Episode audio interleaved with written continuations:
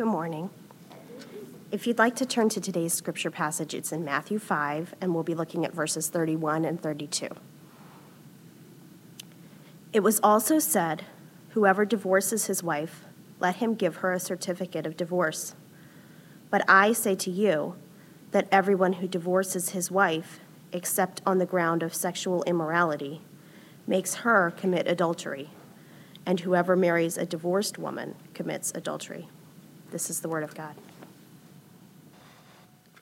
And so we conclude our Valentine's Day weekend with a message on divorce. What a horrible thing for a pastor to do. I promise it is not with any malicious intent at all. Actually, it's just where we are in the Sermon on the Mount, Jesus' famous, epic Sermon on the Mount uh, we've been looking at for the last few months. Uh, we come to his, uh, we, we come to Jesus' treatment of the issue. Uh, one of a couple of places in the Gospels where Jesus treats uh, this, this speaks directly on this topic. And Jesus, in his famous Sermon on the Mount, you may remember this, he said, Unless your righteousness or your attempts at religion, the best attempts that humans can offer up to God in the form of religion, unless your religion exceeds your best attempts, You'll never enter the kingdom of heaven. You'll never enter the kingdom of God. He said, unless your righteousness exceeds that of the scribes and the Pharisees. And we've talked about how that righteousness must come from Him, not from ourselves, to enter the kingdom of heaven, uh, to know the life of those who are considered by Jesus to be blessed. Now, Jesus previously, in, in our other difficult passage that we looked at last week, Jesus illustrated this greater righteousness uh, in terms of sexual purity. Uh, versus uh, our common temptation to lust and to continue in our internal lust, and how that's sort of an inward uh, adultery of the heart, as, as he put it. But now Jesus is going to turn to what closely relates to lust and our sexual brokenness divorce divorce as opposed to faithfulness. So his illustration of that greater righteousness involves marital faithfulness. Now, if, if I were to ask for a show of hands, and I'm not going to, so don't put your hands up, please, but, but uh, or at least at your own risk. Um, but if I were to ask for a show of hands and I said something like, hey, you know, put up your hand if, if you have been divorced or if you grew up in a divorced home if your parents were divorced, or if your children, if your adult children are divorced, almost everybody in the room would put their hand up. Now, if and if you didn't put your hand up and I said, put your hand up if the person next to you has their hand up, everybody in the room would have their hand up. Or if I said, put your hand up if your spouse has his or her hand up, everybody in the room would probably have their hand up. I, I don't need to impress upon you or prove to you uh, how divorce wounds us. And so, what a gift then. What a gift that our Lord did not neglect the topic. What a gift that our Lord chose to address an issue that was not only problematic then, but even so today. The whole, the whole arena of marriage and divorce and remarriage is highly complex. I want to be very respectful and gracious today. The whole, the whole thing is, is very complex, and because of that, it's often misunderstood by Christians, and it's often not only misunderstood, but misapplied. And sometimes it's misapplied by churches and counselors and pastors who are trying to help those who are struggling through these issues. Uh, because there's no, there's no one fits all uh, in the Bible passage. There's no one passage in the Bible that, that explains every situation, every type of marriage and divorce and remarriage. Um, what we have to do is, is use Scripture to interpret Scripture. We have to go to different passages in the Bible and put them together so that we get a healthy, consistent framework on marriage, divorce, and remarriage. And, and here's a very important principle uh, that we should keep in mind. Uh, as we interpret the Bible's uh, many passages on marriage, divorce, and remarriage. And it's this there is a difference between what God permits and what God intends. we should distinguish, if we're trying to understand the heart of God on marriage and divorce and remarriage, that what God permits and what God intends are two different things. God permits divorce,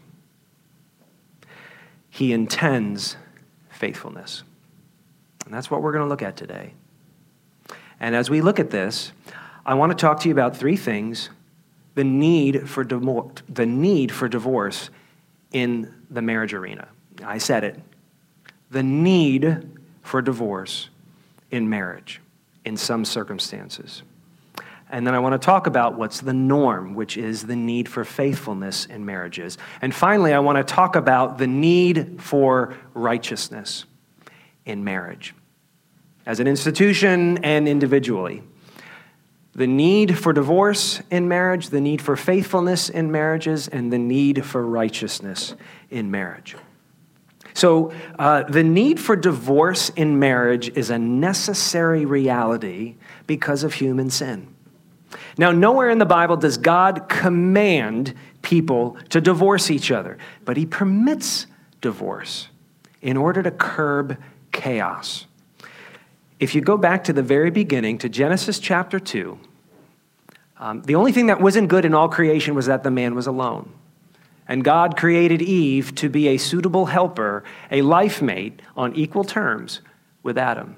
And what we find out in Genesis chapter 2, verse 24, is the summary of the whole uh, creation of man and woman and the institution of marriage by God account. The summary to the whole thing is Therefore, a man shall leave his father and his mother and hold fast to his wife. That hold fast, it, it means sticking together. Hold fast to his wife, and they shall become one flesh.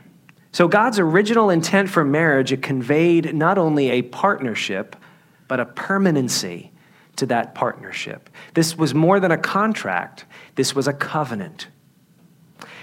God takes it so seriously, and, and, and God, through the biblical authors, take marriage so seriously because, and I could do a whole sermon series on this, but you've heard me say this before, because marriage reflects the nature of God in creation. Marriage, like no other human relationship, reflects God's triune nature Father, Son, Holy Spirit, three persons, yet one God, three distinct persons in one God. And marriage reflects the triune nature of God's love, God's faithfulness, and God's joy. But as you keep reading about human history in Genesis, you go to Genesis chapter 4. And then you go to Genesis chapter 6 and you read stories about Lamech and, and the Nephilim.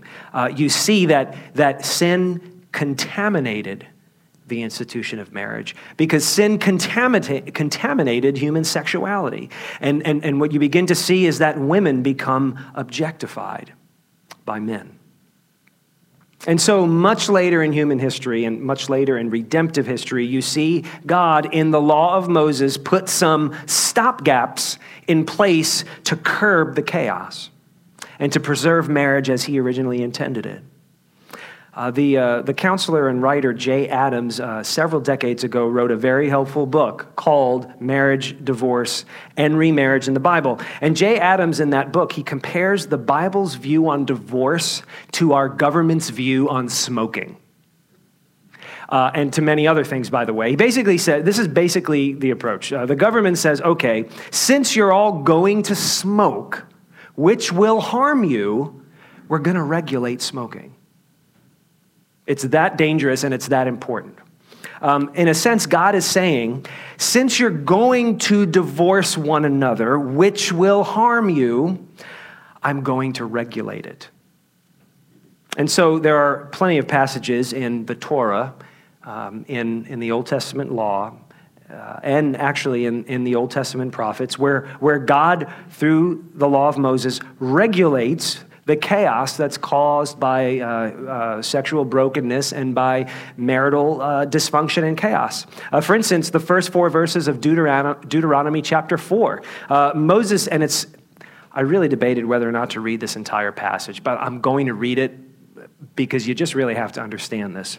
Um, Moses said, When a man takes a wife and marries her, if then, she finds no favor in his eyes because he has found some indecency in her, and he writes her a certificate of divorce. and puts it in her hand and sends her out of his house, and she departs out of his house, and if she goes and becomes another man's wife, and the latter man hates her and writes her a certificate of divorce, and puts it in her hand and sends her out of his house, or if the latter man dies, who took her to be his wife, then her former husband, who has sent her away, may not take her again to be his wife after she's been defiled, for that is an abomination before the Lord. Now, notice something.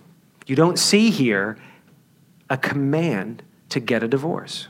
You see a regulation of common practices that God knew the Israelites would continue in a fallen world. God is essentially saying, Look, guys, he's talking to the men. He's saying, Look, guys, think twice before you try to get out of your marriage covenant. And, guys, since women are getting pushed around, I'm installing some safeguards.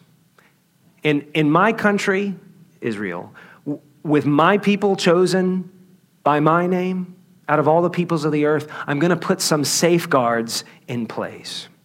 And, and, and this is just one of many examples of how the God of the Bible demanded justice for the weak. When you look at women like Hagar and Rahab and Ruth, their stories in the Old Testament reveal God's high priority for distressed women. Actually, it was in Malachi uh, where God said, The man who does not love, oh, I, I, didn't actually put that on a slide. I'll just, I'll just read it to you. Malachi 2.16, For the man who does not love his wife but divorces her, says the Lord, the God of Israel, covers his garment with violence. Jesus now is going to show the spirit of God's law right? The truth of it, the, int- the re- original intent of the law of God. He's going to now show that God's law was getting buried in technicalities.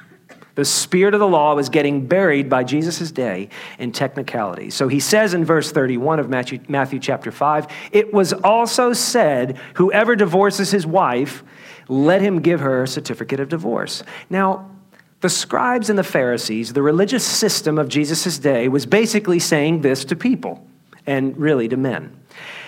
If you want a divorce, draw up the papers and send her on her way.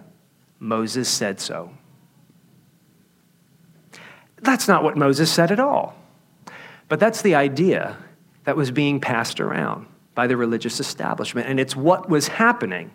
It's exactly what was happening in the day of Moses, and it's what was happening in the day of Jesus.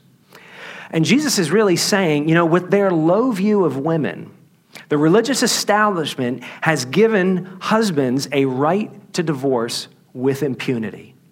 Actually, one camp of rabbis believed that a man could divorce his wife for any reason, for a bad meal, like you didn't put Old Bay on the food, or, or, or for, for just having an unpleasant attitude.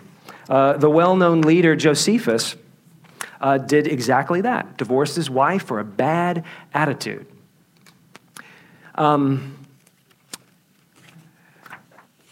and so, Jesus, in response to this attitude that was prevalent, he says, But I say to you that everyone who divorces his wife, except on the ground of sexual immorality, makes her commit adultery, and whoever marries a divorced woman commits adultery. Jesus is saying this basically.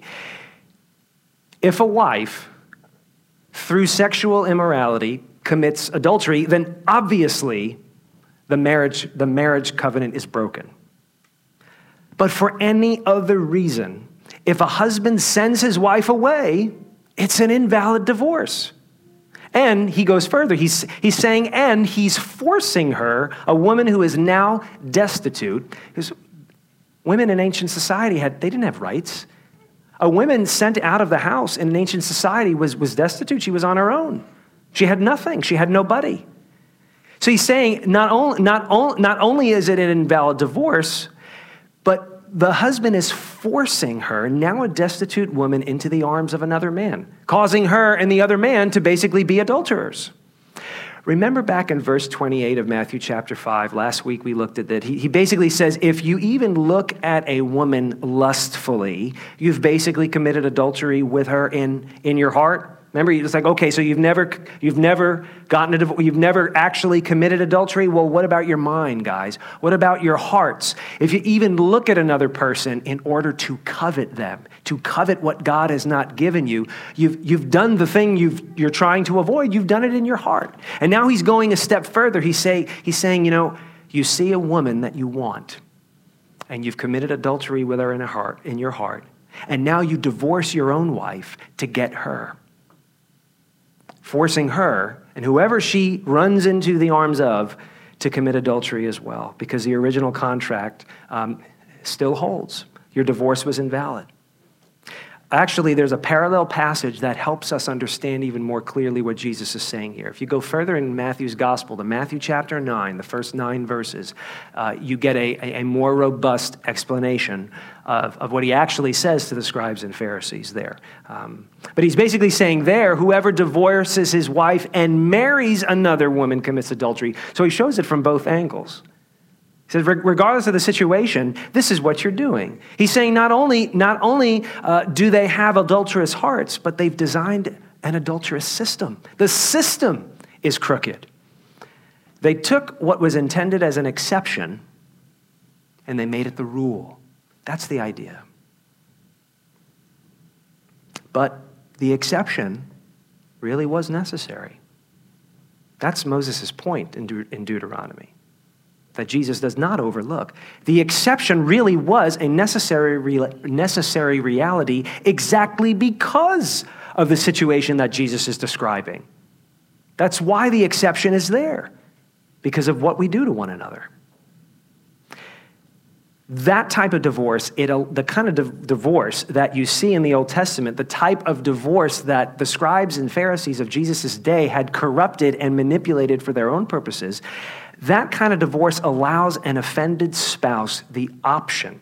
Notice I said option. The option of leaving a broken covenant. And Jay Adams also wrote divorce always stems from sin, but it is not necessarily sinful.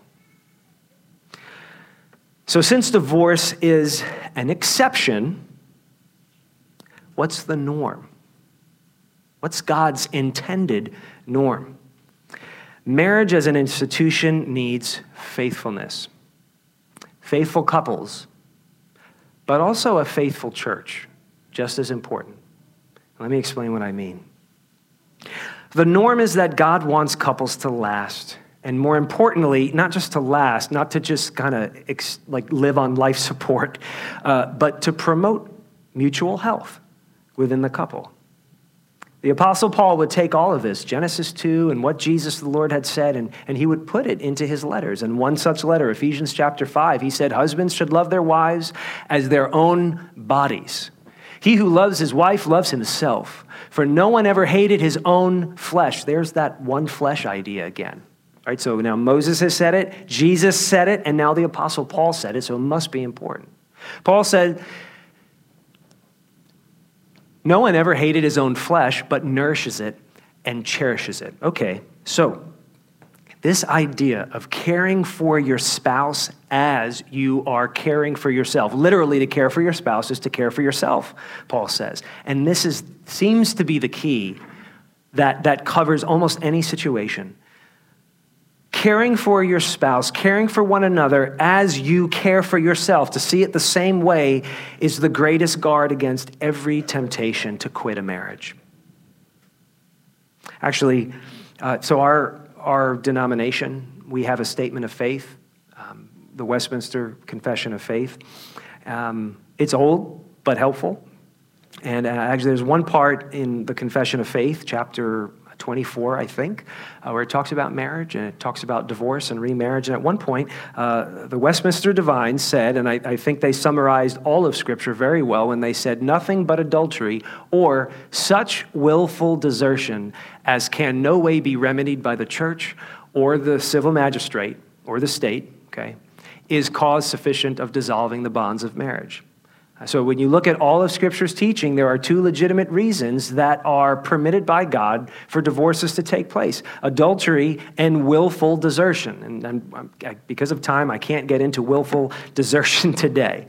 Uh, but we'll focus on, on the first part, which is what Jesus is, is addressing in this passage. Uh, put these aside adultery, willful desertion, put these aside for a second, and I can honestly say to you, there is no temptation exists that cannot be overcome by mutual care. One caring for the other as their own body, as their own self. There is no temptation that cannot be overcome when we look to the mutual care each for the other. Now, if you're, look, if you're concerned, okay, because all of our lives have been marred in some way, um, if you're thinking about all of this, and you're concerned that some past divorce that, that you experienced um, in, in one way or another was not justifiable. Um, look, don't live in guilt. Please don't live in guilt. Don't allow yourself to live in guilt. Jesus says when somebody is in Christ, they're a new creation. The old is gone, the new has come. Don't live in guilt. Now, maybe, maybe you need to go back and apologize to somebody good friend of mine in ministry. Uh, he was divorced, um, became a Christian. Um, he went back to his former wife. Now, she was remarried and he was remarried, and so nothing else was going to happen. But he went back and asked for forgiveness for the way he behaved when they were married and, and his part in what brought them to a divorce. Uh, it may mean you don't, don't live in guilt, but it may mean that you have to go back and apologize to somebody from your past. Or it may mean that you need to forgive somebody in your heart from your past and how they hurt you, which led to that breakup. But don't live in guilt. Which leads me to talk about the necessity for churches to be faithful in this whole situation of marriage and divorce and remarriage. We just don't, we don't simply put the burden of responsibility on men and women uh, to pursue faithfulness in their marriages and stick together. The church must be faithful to women and to men, and especially to children who have been harmed by divorce. The church needs to be faithful. We should guard ourselves against marginalizing divorcees as though they've committed some unpardonable sin. There's only one unpardonable sin in the Bible it's to reject the work of the Holy Spirit in the world and in your life. The only unpardonable sin is obvious it's to reject God.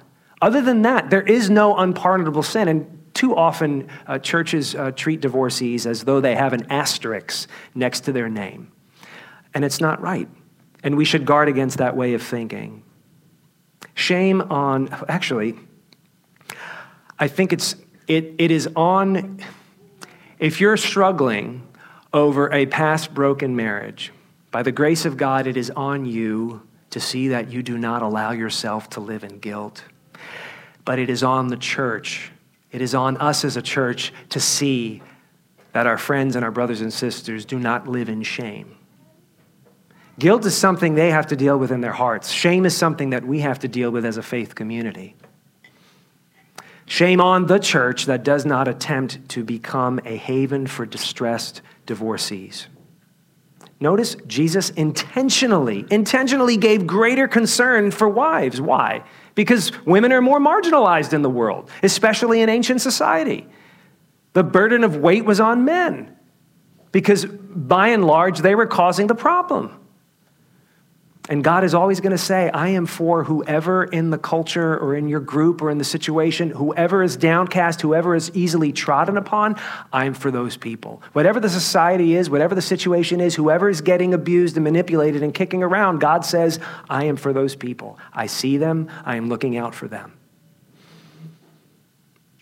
I think that should be a warning to people who are abusers in the home. I think it should be a warning from Jesus, not a threat from me, but a warning from Jesus. And, and if I can speak for the leaders of this church, we will not tolerate that. We won't tolerate abuse in the home. And if you're a member, there'll be consequences for it. We will, in love, help you repent if you're hurting and abusing the people in your home. We will, in love, help you repent, or we will, in love, help you leave. God wants faithful marriages, and He wants a faithful church assisting people when marriages fail. Now, if you're uncomfortable with all of this, I'm just giving you the news. I'm just giving you what Jesus has, I'm just giving you God's view on things. I've tried to not represent anything in Scripture in my own way. I've tried to present clearly everything that God has said in Scripture, at least just a portion of everything that He said in Scripture. Um, listen, understand that God's view on things is really important. And, and, and I would encourage you today, as a takeaway, to seek to understand God's view on all of this stuff before you make hasty decisions that have far reaching consequences. Isn't that what Jesus and Moses were trying to curb? Hasty decisions that had far reaching consequences. Whether you're male or female, or husband or wife, or whether you're married or single, all of us can aim to understand God's view on a thing before we act. And understand this also. When the Pharisees confronted Jesus on this very thing, it's like when he was on the Sermon on the Mount, when he was teaching the Sermon on the Mount, he knew they were going to address this. Uh, so he addressed it. But then when, they, when the Pharisees tried to trap him later on in his ministry and they took him to task on this issue, and it, so this all comes up again in Matthew chapter 19. In Matthew 19, Jesus said, You know why Moses let people, you know why Moses let people get a divorce? He says, It's because of the hardness of your hearts. That's why Moses allowed this. That's why there's an exception clause in God's beautiful plan for marriage, because of the hardness of our hearts. Blessed are the pure in heart, for they shall see God. Jesus has already told us. So in- interesting. Beneath the symptom of contempt for a spouse is a contempt for your Maker. When things went poorly in the Garden of Eden, between Adam and Eve, between Adam and Eve and the serpent, when all that happened, right, and God, they were hiding with their, their uh, they invented lingerie when they uh, found the fig leaves. Uh, when they were hiding with their fig leaves, right, and God found them and said, What are you doing? What, what, what's going on? Well, we're hiding from you. Why? Oh, well, because. And he's like, well, wait a minute. You, did you eat the fruit? Who told you to eat the fruit? Who told you you were naked? What's going on? You remember what the man said?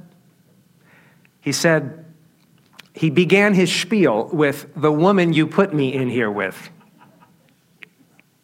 Right, so not only did Adam try to deflect the blame on Eve, and now Paul made sure that that wouldn't happen because in the New Testament, Paul says our, our sin is inherited from Adam.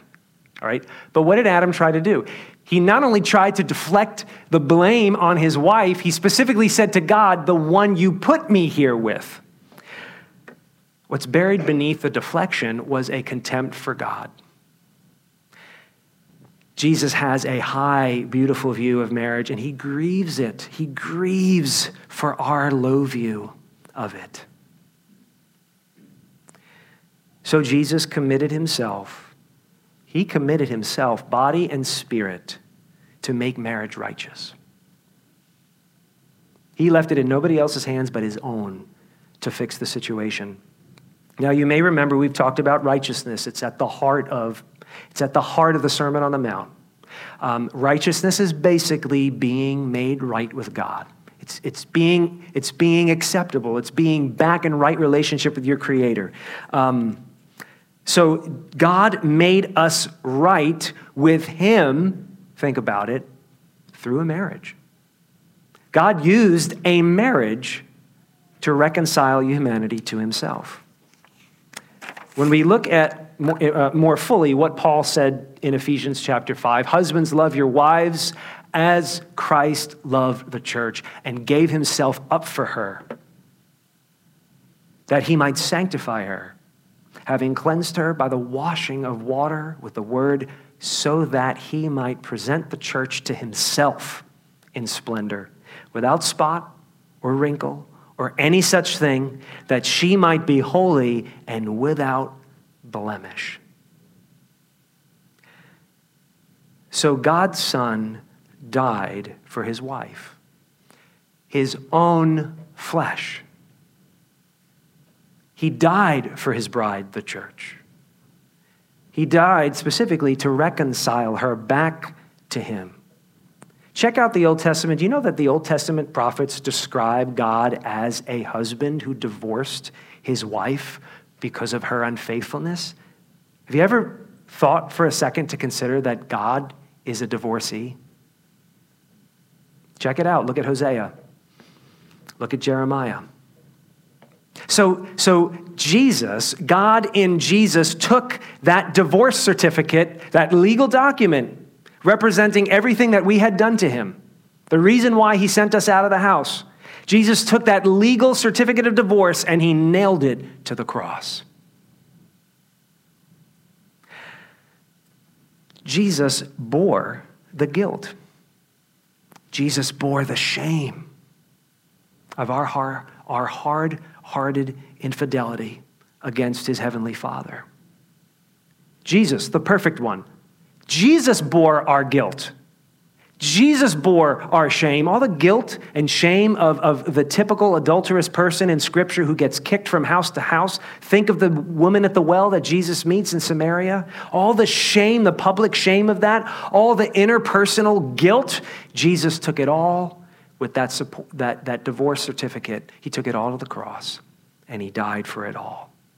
Why would he do that? Why would the perfect one put himself in a situation as though he had committed the adultery himself? Well, Paul tells us why he did it. So that he might present the church, his bride, to himself in splendor so that she might be holy and without blemish. Remember what Moses said? You guys are going to start divorcing your wives for any little reason. Any indecency you find, you're going to divorce her. And that's what they did. And they turned it into an entire system. And, and, and, and, and what was the system? It was if we're not satisfied over even the smallest thing, we give up, we move on. That's a very American thing to do. We're not unsa- we're unsatisfied. We're born consumers. Good. We'll move on to the next person. We'll move on to the next thing. This isn't doing it for me right now, right? It, for the smallest blemish, what is Jesus doing? He died on the cross so that his wife would have no more blemishes. And I'm not talking about the petty little blemishes you, that you and I invent and con- concoct in our hearts. I'm talking about the lack of holiness in the presence of God, the blemish that He in His, perse- in his perfection and love and justice sees in all of us, individually and corporately. That's what Jesus is, is going after. But here's the amazing thing He doesn't wait for our perfection. He doesn't wait for the perfection of his bride to woo her back to himself. What do we do? We say, Get right with me, and I'll let you back.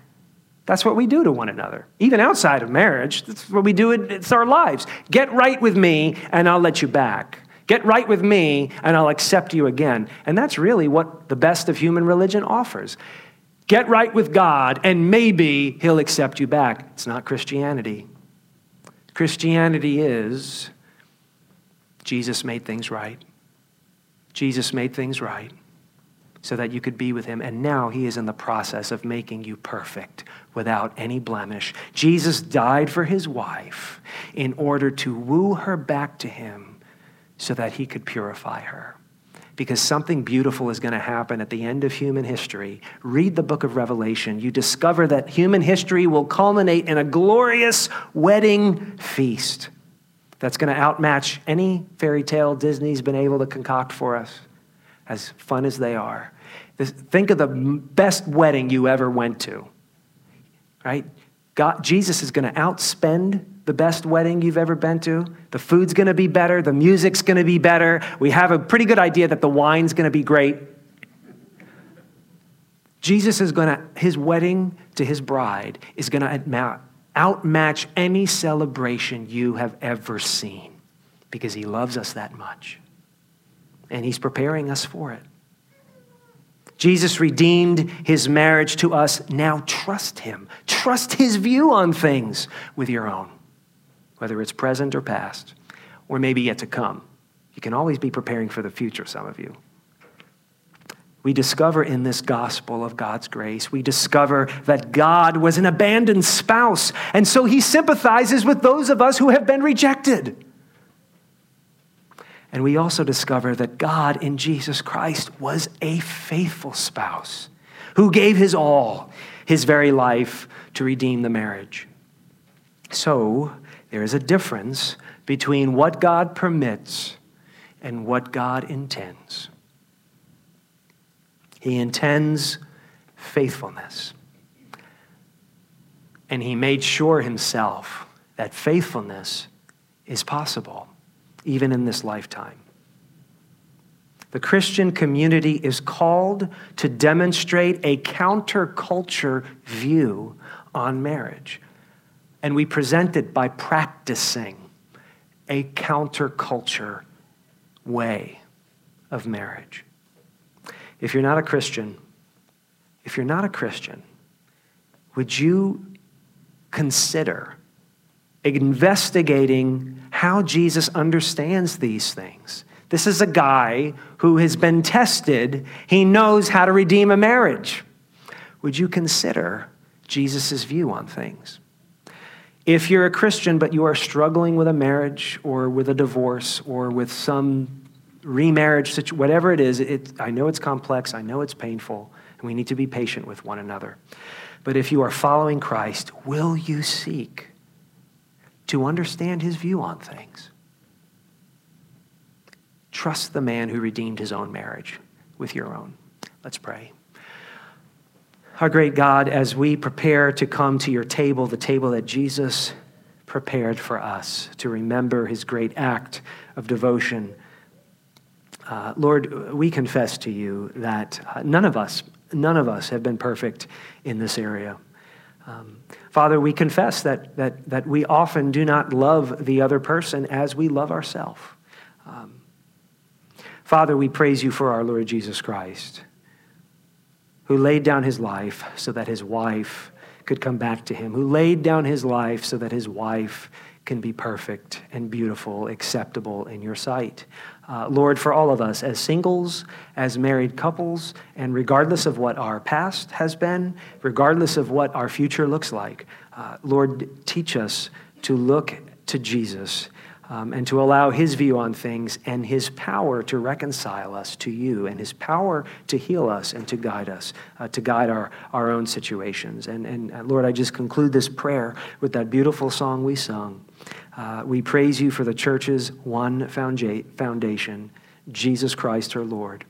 She is his new creation by water and the word. From heaven he came and sought her to be his holy bride. With his own blood he bought her, and for her life he died. Amen.